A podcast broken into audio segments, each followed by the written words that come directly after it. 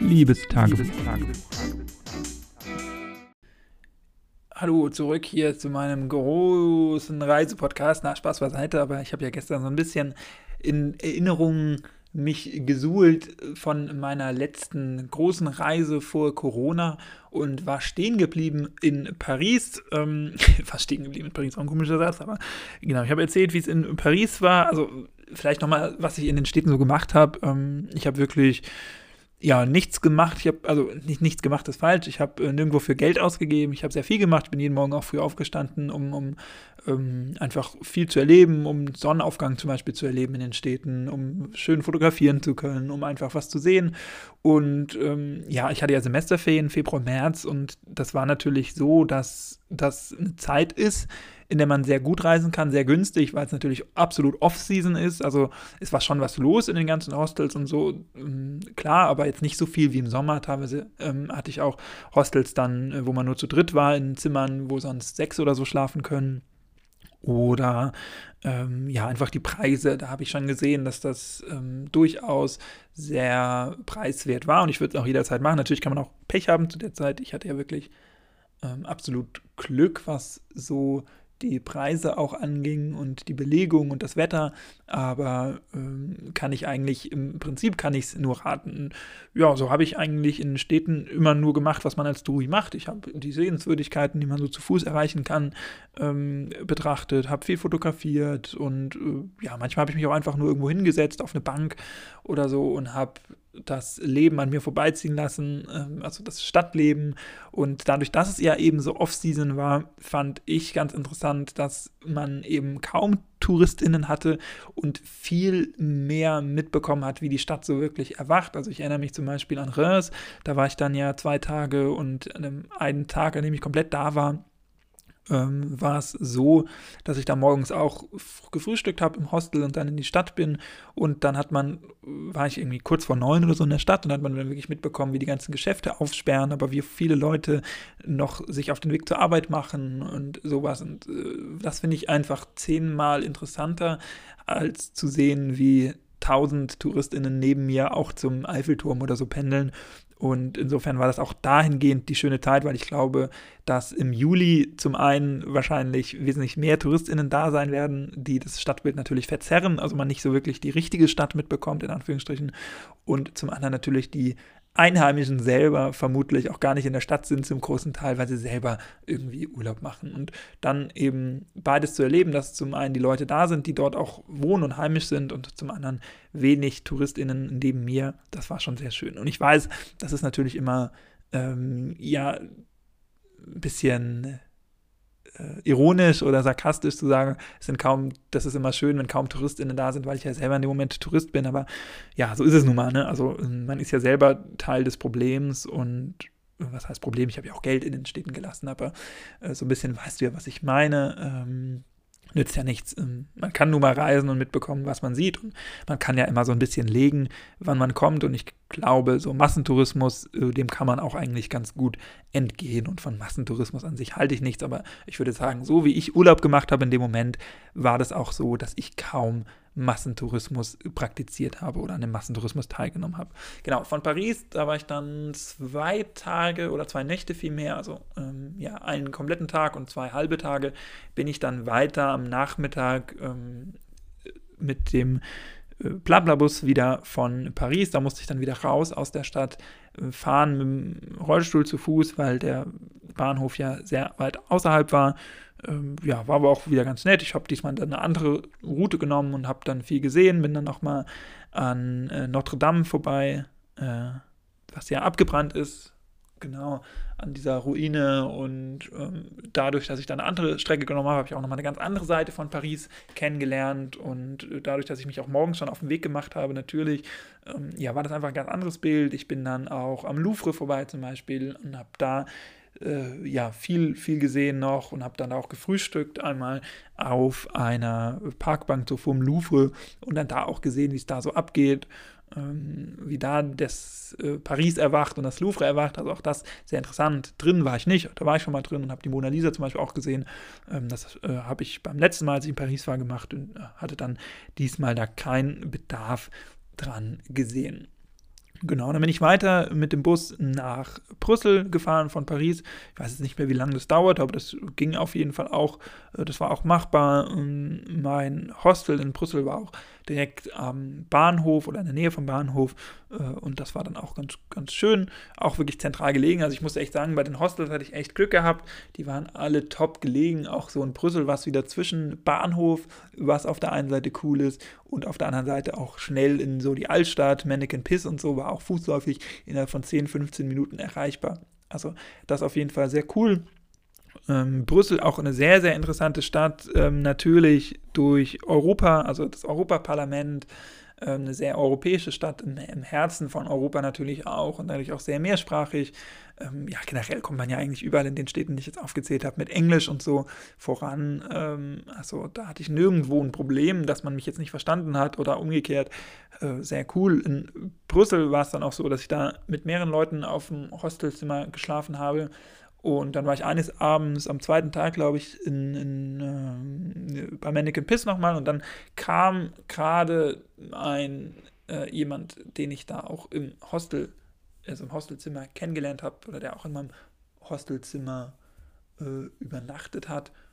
Und dann haben wir uns da getroffen, zufällig, wie gesagt, und dann haben wir aber beschlossen, weil wir beide niemanden kannten oder so, wir könnten ja jetzt auch gemeinsam ähm, noch ein Bierchen trinken gehen. Und das war dann auch sehr cool. Hab ich, haben wir zusammen den, den Abend verbracht und äh, ja, äh, ist natürlich sehr interessant. Er kam aus Venezuela, hat äh, in Barcelona studiert, hatte Freunde in Italien, das war auch das, was ich gestern schon erzählt hatte, ähm, der dann immer so übers Telefon mitbekommen hat, wie äh, das Corona Thema so in Italien losging und wie die ersten da im Lockdown waren und so. Und da hat man natürlich schon ein bisschen Angst, weil ja, gerade in solchen Hostels und so ist natürlich sehr multikulturell ist, äh, man aus vielen Nationen kommt und wenn man sich da so ein bisschen unterhält, natürlich auch alle von verschiedenen Lebenssituationen berichten und dann zu sehen, wieso die Pandemie beginnt, ähm, das war damals natürlich Wahnsinn, weil wir uns das gar nicht vorstellen konnten, dass es sowas wie einen Lockdown gibt und das für uns noch sehr weit weg war. Und dann, ja, sollte es ja doch äh, dichter kommen irgendwie als, ähm, als ursprünglich äh, befürchtet oder als ursprünglich vielleicht in dem Moment noch geglaubt von uns. Ja, aber auf jeden Fall war das was, was äh, trotzdem natürlich sehr interessant ist und was natürlich auch immer so am Reisen mit das Schönste ist, neben dem Aspekt, dass man neue, neue Länder, neue Sehenswürdigkeiten und, und so kennenlernt, ähm, in die Kultur habe ich bei diesen Städtetrips natürlich nicht so wirklich einen Einblick, ähm, aber trotzdem ist es immer faszinierend. Aber ist natürlich das Schönste, dass man einfach neue Leute kennenlernt und ich merke auch wirklich, wie äh, viel Spaß mir das macht, einfach mit, mit Leuten, die man dann einen Abend trifft und in deren Leben man dann so einen Abend taucht. Ähm, ja, wie, wie, wie spaßig das ist und natürlich haben wir uns auf Englisch unterhalten und da habe ich auch wieder gemerkt, wie, also jetzt äh, äh, ohne anzugeben, aber wie gut eigentlich mein, mein Englisch ist und geworden ist, auch gerade nach dem Abitur, durch halt ähm, ja, Netflix, YouTube und Co., wo man ja doch, oder ich persönlich zumindest inzwischen ähm, einen Großteil auf Englisch konsumiert und konsumiere. Und ähm, wir hatten da, haben uns den ganzen Abend unterhalten, haben dann am nächsten Morgen noch zusammen gefrühstückt ähm, bei einem syrischen Restaurant nebendran, äh, neben unserem Hostel. Also wo es dann auch ähm, ja, so richtig Spezialitäten gab und syrischen Kaffee, also sehr, sehr lecker und sehr, sehr nett, was ich wahrscheinlich alleine auch nie gemacht hätte, weil ich ja in solche Läden gar nicht gegangen bin, wobei es gar nicht so teuer war. Ähm, aber ja, was wirklich ein, ein Erlebnis war. Und äh, am Abend haben wir dann ja, wie gesagt, da in der Bar noch ein Biertasting gemacht, auch dadurch, äh, trotz der Tatsache, dass es gegenüber von Mannequin Piss war, also eigentlich der ähm, Hauptattraktion Brüssels, wenn man so will, war das doch recht günstig und wir haben den Abend ganz gut ähm, ja, verbracht und auch, es war jetzt nicht so teuer, wenngleich das natürlich trotzdem der teuerste Tag von meiner ganzen Reise war, aber äh, ich finde, das war es auf jeden Fall wert. Also ich will da jetzt nicht in, ähm, in, in Geld irgendwie aufwerten oder aufrechnen äh, wollen, was das gekostet hat.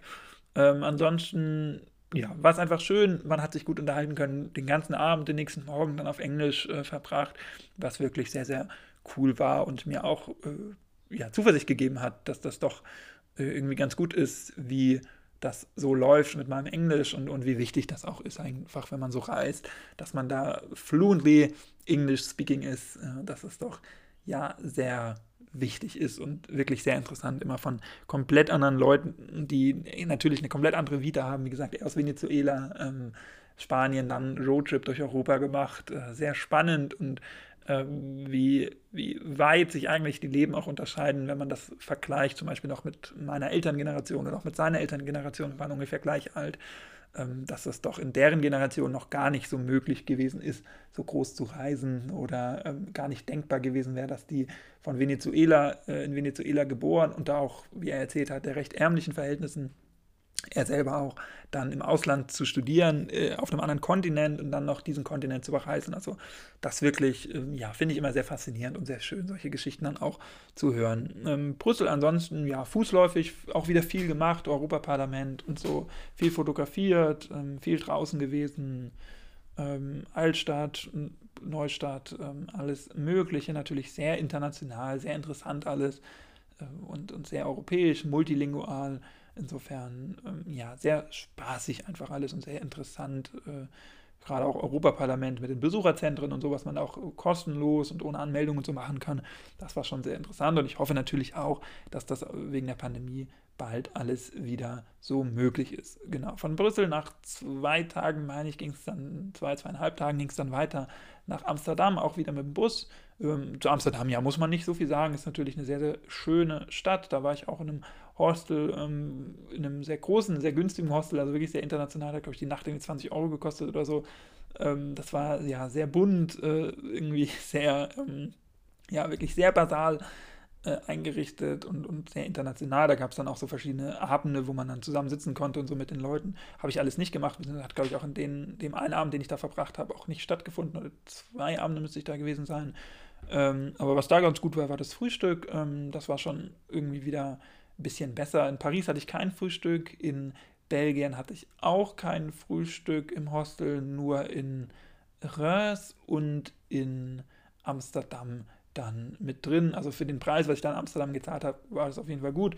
Ähm, da habe ich gefühlt das auch schon als Frühstück wieder reingefuttert. Ähm, es gab süßes, salziges, äh, es gab frischen Saft, ähm, Kaffee natürlich, klar. Es gab verschiedene Brote, also auch Vollkornbrot und so, das war auch ganz gut. Äh, nicht alles eingepackt, es gab frische Tomaten und sowas, also das war schon echt ganz okay. Natürlich war es trotzdem ein Hostelfrühstück, also da kann man jetzt nichts irgendwie großartig erwarten, aber ähm, das, was ich dann da gegessen habe, das war schon echt ganz okay für das, was ich zum Beispiel äh, im Vergleich in Röhrs hatte. Das war auf jeden Fall nicht annähernd so gut und alles in Plastik eingepackt und so. Das war schon nicht so toll. Ähm, ja, Amsterdam ist natürlich eine schöne Stadt, äh, mag ich ganz gerne. Bin großer Fan von Amsterdam, da war ich auch schon öfter gewesen. Also Amsterdam wird wirklich, ist tatsächlich die Stadt, die ich ganz gut kenne. Da war ich schon drei, vier Mal, ähm, weil wir auch in der Familie äh, hin und wieder in Amsterdam, äh, in, Holland Urlaub gemacht haben und ähm, ich so, so großer Fan von den Niederlanden bin und von Amsterdam natürlich nochmal umso mehr. Eine schöne Stadt, man kann schön fotografieren. Ähm, auch da wieder war es so, dass ich früh aufgestanden bin und dann ja wirklich auch mitbekommen konnte, wie die Stadt so aufwacht und das natürlich wieder äh, umso faszinierender ist, ähm, in so einer Stadt äh, dann auch mit den ganzen Fahrradfahrenden und äh, mit den Krachten und so. Das ist schon wirklich sehr, sehr schön fernab von der Hauptsaison und habe da auch wieder viel gesehen, was ich so mit meinen Eltern und so nicht erlebt habe, weil ich einfach viel zu Fuß unterwegs war.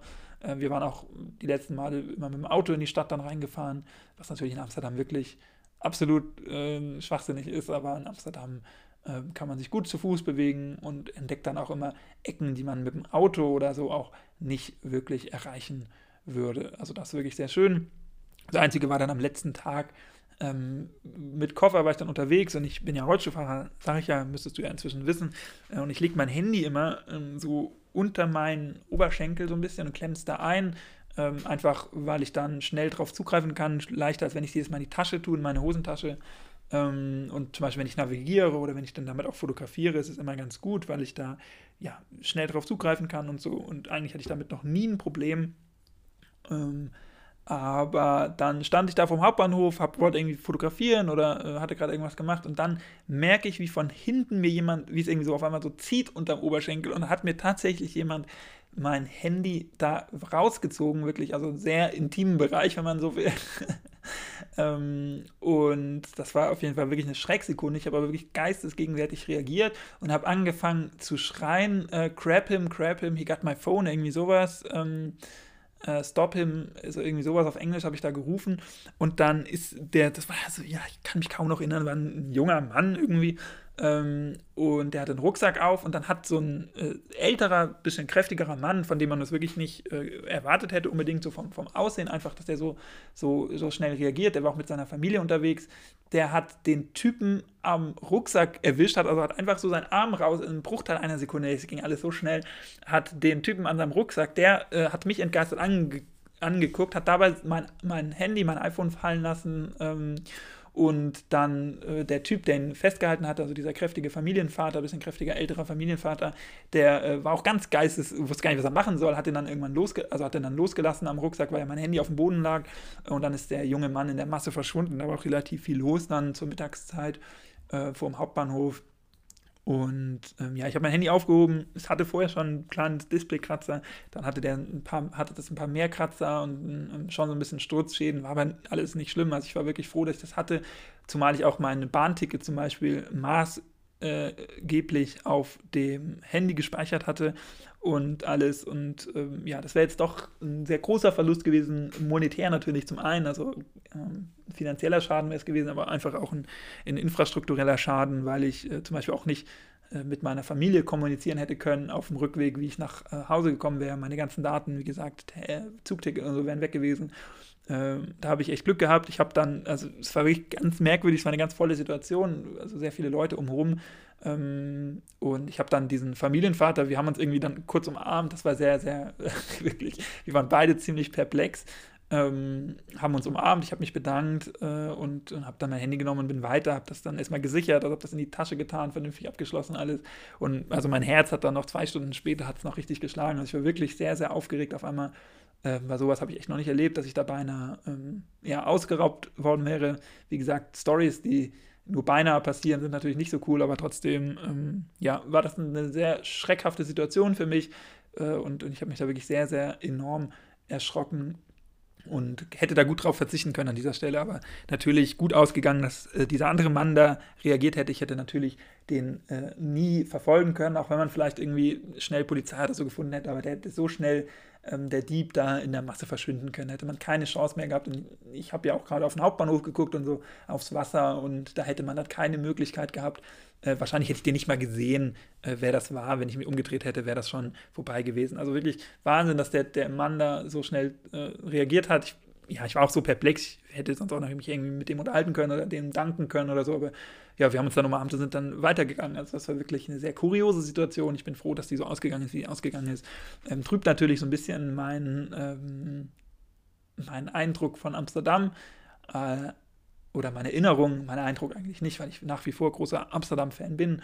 Und dann bin ich in den Hauptbahnhof. Da fand ich immer, finde ich ganz cool in diesen niederländischen Hauptbahnhöfen, dass äh, ja, die so ein bisschen anders organisiert sind als in Deutschland. Also, dass man mit seinem Ticket dann reinscannt und dann quasi drin ist und dann nicht mehr raus kann. Ähm, und ja, dadurch einfach eine andere Stimmung in den Hauptbahnhöfen ist, weil man merkt, hier sind nur Leute an den Gleisen und in, in den Geschäften, die auch wirklich ein Ticket haben und es einfach ein bisschen zivilisierter abgeht und ein bisschen ordentlicher als sonst. Und ähm, ja, auch zum Beispiel sowas wie die Wagenstandsanzeige, die ist nicht per se festgeschrieben wie hier in Deutschland, wo das so starre Plakate sind, sondern die wird auch mit einer digitalen Anzeige angegeben und zwar erst, wenn man wirklich weiß, wie der Zug einfährt.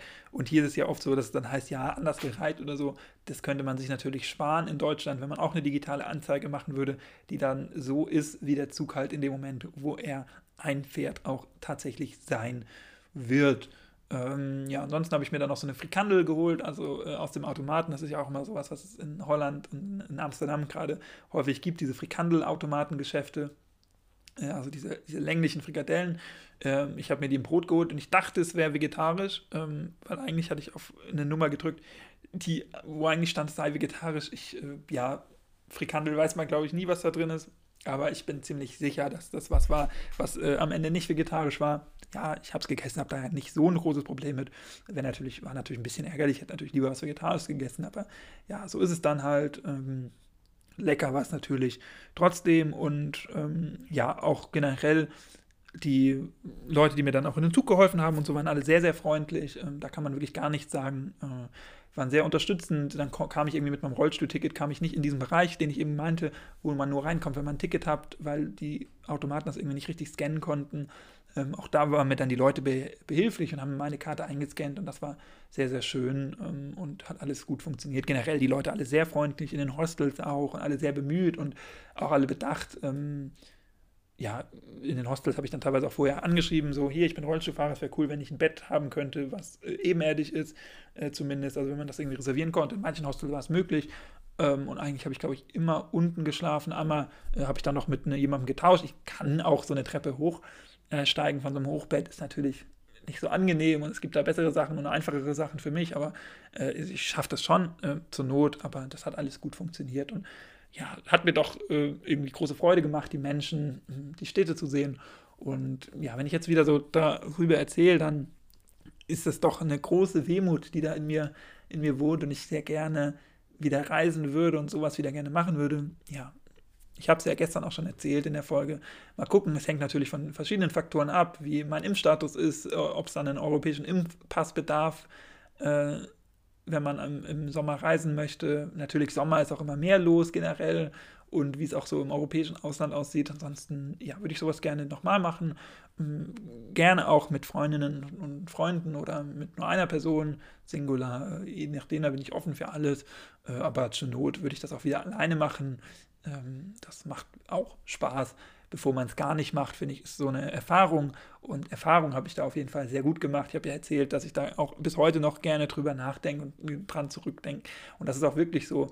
Ähm, es gab jetzt auch in dieser Pandemie und in diesem Homeoffice oft Situationen, wo ich da einfach gerne dran zurückgedacht habe und wie glücklich ich wirklich sein konnte, dass ich das kurz vor äh, Ausbruch dieser europaweiten Pandemie und auch vor den Lockdowns und bevor erste Regionen in Europa, zum Beispiel diese Region Nordfrankreich war es dann, die ja ziemlich als erstes ähm, als Risikogebiet ausgeschrieben wurde, ähm, dass ich die noch so kurz vorher be besuchen konnte. Das ist ein sehr, sehr großes Privileg, konnte man natürlich nicht ahnen, aber in der Retrospektive natürlich sehr gut, dass das so stattgefunden hat. Und da bin ich wirklich sehr dankbar und würde das jederzeit auch wieder machen, genauso mit den Bussen, mit den Zügen. Ähm, und alles, das hat gut funktioniert. Ja, genau. Also von Amsterdam bin ich dann mit dem Zug gefahren nach, ich weiß gar nicht, irgendwo in, dem Westen, in eine Stadt Münster oder so, weiß ich gar nicht, wo das, wo es dahin ging, Duisburg, keine Ahnung, weiß ich nicht mehr. Und von da aus dann nach Hamburg und bin dann zu meinen Eltern gefahren und habe da dann meine Reise beendet. Das hat auch alles wirklich funktioniert mit den Bussen, mit den Zügen. Das würde ich auch jederzeit wieder machen. Ich jetzt, äh, war jetzt vor ein paar Tagen mal wieder auf der Blablabus-Website, da habe ich gesehen, die haben ein paar äh, Knotenpunkte auch rausgenommen. Also von hier nach Paris würde ich immer noch kommen, nach Straßburg glaube ich schon nicht mehr so leicht. Ähm, ja, muss man gucken, wie ich das dann im Sommer machen würde, wenn das ginge. Ähm, ansonsten mache ich erstmal auch nur eine Deutschland-Tour. Auch das wäre ja äh, möglich oder das wäre ja vielleicht sogar noch leichter möglich, wenn ich dann geimpft bin. Ähm, und auch in Deutschland gibt es dann natürlich Ecken, die ich so noch nicht kenne. Das werde ich dann alles gucken und werde dann natürlich berichten, wenn es soweit ist. Äh, erzähl mir gerne von deiner Reise oder ob du ein ähnliches Erlebnis hattest, vielleicht ein ähnliches Diebstahlerlebnis mal auf Reisen oder ein ähnliches Erlebnis, äh, was glücklich war kurz vor dem Pandemie Ausbruch oder vor dem Corona-Ausbruch, vor der großen Pandemie, dass du da Glück hattest, irgendwas noch kurz vorher gerade gemacht haben zu können. Freue ich mich gerne von dir zu hören, gerne als Sprachnachricht. Um, den Link dazu findest du natürlich wie immer unten in der Beschreibung und wir hören uns dann, wenn du magst. Gerne morgen wieder. Bis dahin, mach's nicht gut, mach's besser, Schwester. Danke fürs Zuhören, bleib gesund und äh, bleib munter. Tschüss.